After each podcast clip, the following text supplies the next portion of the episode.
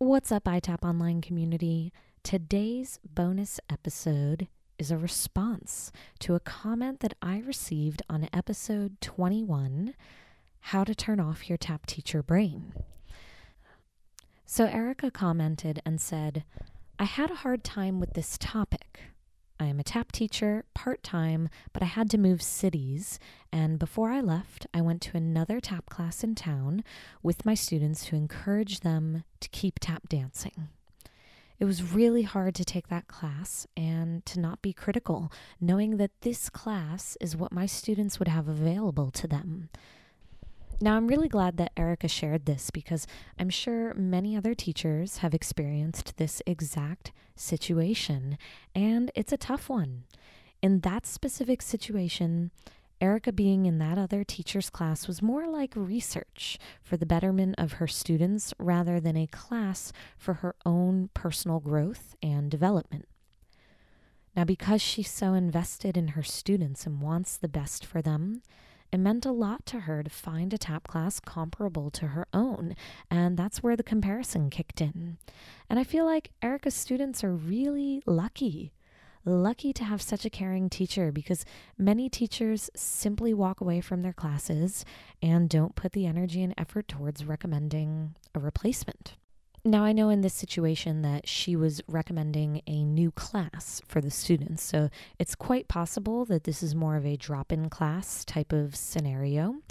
But um, for all of my teachers out there, I know that as a studio owner myself, that if I had a teacher transitioning out, that I would be super appreciative of a teacher very much like Erica, who would put the time, energy, and effort towards helping to maybe find an adequate replacement for a class. You know what I mean? So shout out to Erica for sharing that with us. You know, I always write back every single comment on every single episode. If you comment in the show notes of the episode, which can be found at itaponline.com and clicking on podcast, or if you comment in the iTap Online community Facebook group, I always write back. I'm here to support you guys. I love hearing your thoughts. I love hearing what you're up to.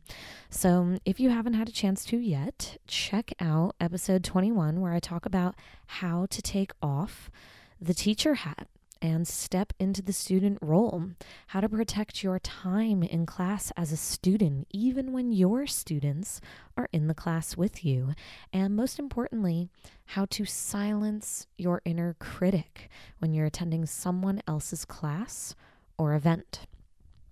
Now, before you go, don't forget to subscribe to the podcast because these bonus episodes are only for subscribers. I don't promote them on social media, I don't promote them in email blasts. So the only people who know about them are the people who are subscribed. And if you have something that you want to share, something you want me to discuss in a future podcast episode or in my Tap Talks Q&As in the iTap Online Community Facebook group, go ahead and send me an email at contact at itaponline.com or post in the iTap Online Community Facebook group, which you can get to easily easily by typing in iTap Online Community while you're on Facebook, or you can visit itaponlinecommunity.com. And that is different than the itaponline.com link. That goes to the iTap Online website. But if you're just trying to get to the Facebook group, head over to itaponlinecommunity.com. So until the next episode, you guys, I wish you all the best. I hope you have a beautiful week, a fantastic week filled with many, many, many shuffles.